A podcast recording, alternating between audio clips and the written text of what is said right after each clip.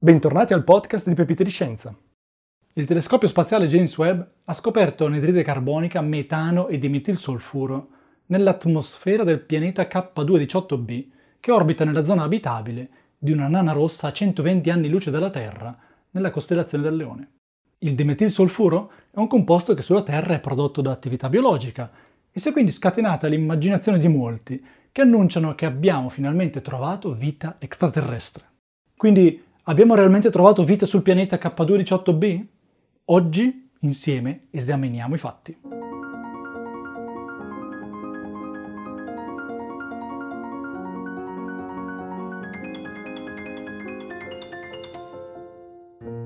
A 120 anni luce da noi vi è una nana rossa, che è stata chiamata K218 e intorno alla quale abbiamo scoperto due pianeti, K218b e K218c, B è il nome che si dà al primo pianeta scoperto intorno a una data stella, poi si continua in ordine alfabetico, K218c, K218d e così via. K218b è probabilmente un pianeta cosiddetto Hycean, dall'inglese hydrogen e ocean, idrogeno e oceano, ovvero un pianeta roccioso ricoperto completamente da un oceano profondo, probabilmente fatto di acqua, con un'atmosfera fatta principalmente di idrogeno gassoso e una temperatura simile alla Terra.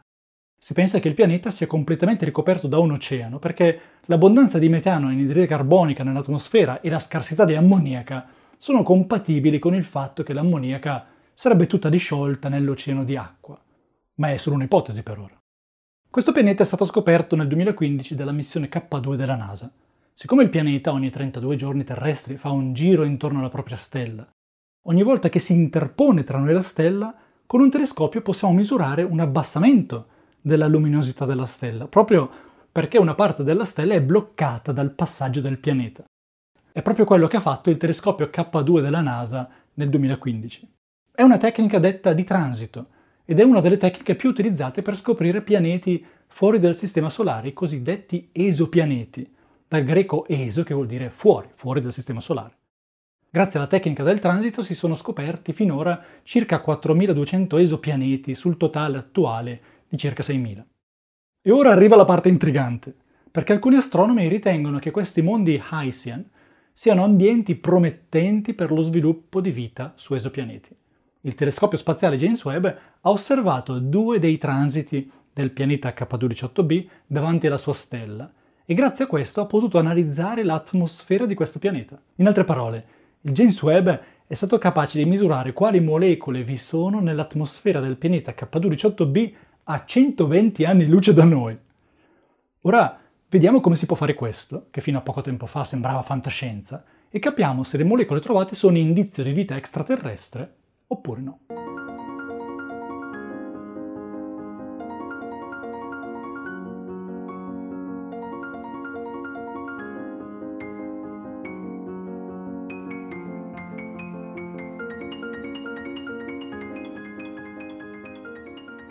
Vediamo cosa ha scoperto il telescopio James Webb.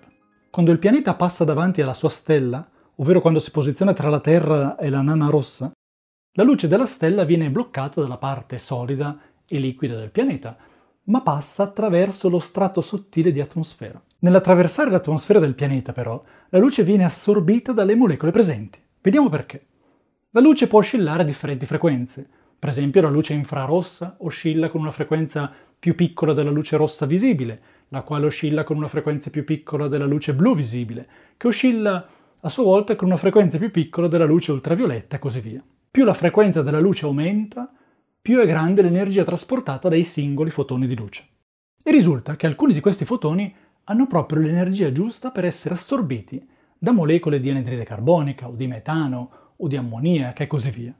Ogni molecola può assorbire solamente fotoni di certa energia.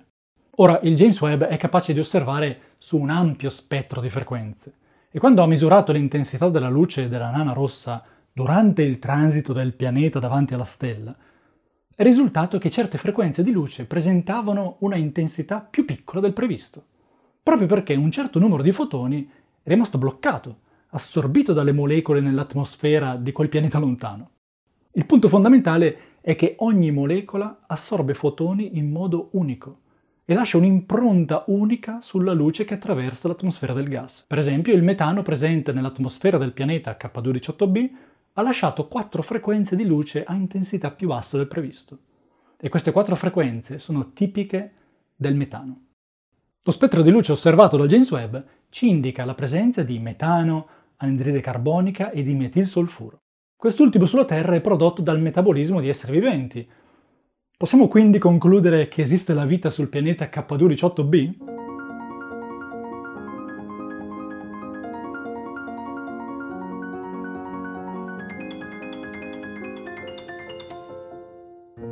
Prima di tutto, il portavoce dell'esperimento Nick Madhusudan dell'Università di Cambridge in Inghilterra avverte che mentre la presenza di metano e di anidride carbonica è confermata, la presenza di dimetilsolfuro non è solida che bisognerà effettuare altre misure con il James Webb per confermare o smentire questa misura.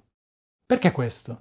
Perché James Webb ha fatto solo due osservazioni del pianeta durante due transiti appunto e l'abbassamento di intensità della luce della stella alle frequenze tipiche del dimetilsolfuro non è così accentuato. Dovete pensare che gli strumenti scientifici quando effettuano una misura non ottengono una curva continua e liscia, ma ottengono punti qua e là che poi vanno uniti con una linea continua, con una interpolazione matematica. E a volte non è chiaro che forma abbia la linea che unisce i puntini, come nel caso del dimetilsolfuro. E se la presenza di dimetilsolfuro venisse confermata tra poche settimane? Vorrebbe dire allora che esiste la vita su quel pianeta? In altre parole, il dimetilsolfuro è quindi un biomarcatore? La produzione di questa molecola in grande quantità indica la presenza di vita? Sulla Terra, questo composto chimico, che è fatto di un atomo di zolfo attaccato a due atomi di carbonio e sei di idrogeno, è prodotto in grandi quantità dal plankton oceanico. Ma da solo il dimetilsolfuro non indica la presenza di vita perché su quel pianeta lontano potrebbero esserci altri meccanismi che producono dimetilsolfuro e che non hanno niente a che vedere con la vita. Per essere un biomarcatore dobbiamo escludere che esso si produca in altri modi e che solo si possa produrre grazie al metabolismo di esseri viventi. Il fisico César Menor Salvan dell'Università di Alcalá ad Alcalá de Henares, vicino a Madrid, porta questo esempio molto utile. Se trovassimo degli amminoacidi, i mattoni delle proteine, sarebbero questi dei biomarcatori?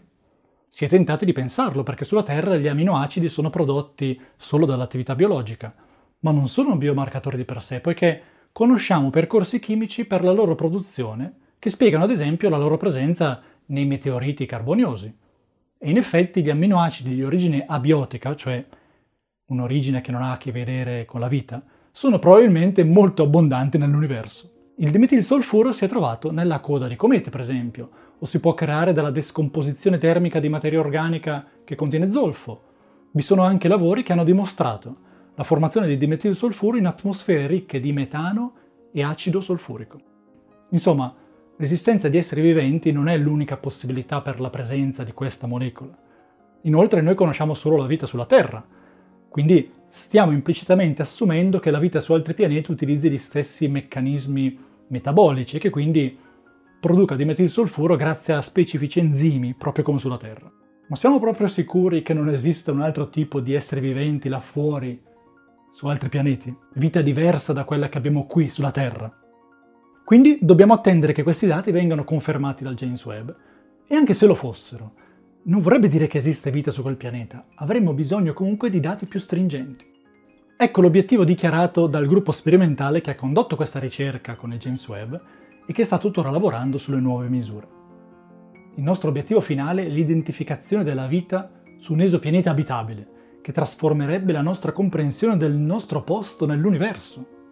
I nostri risultati sono un passo promettente verso una più profonda comprensione dei mondi Haitian, ovvero Hydrogen and Ocean, idrogeno e oceano. Grazie per l'ascolto! Pepite di Scienza è un podcast di Simone Baroni in collaborazione con Roberta Messuti. Pepite di Scienza è anche un canale YouTube. Se vi piace il contenuto dei nostri episodi, vi invitiamo a lasciare una valutazione positiva e a condividere il nostro podcast. A presto con un nuovo episodio.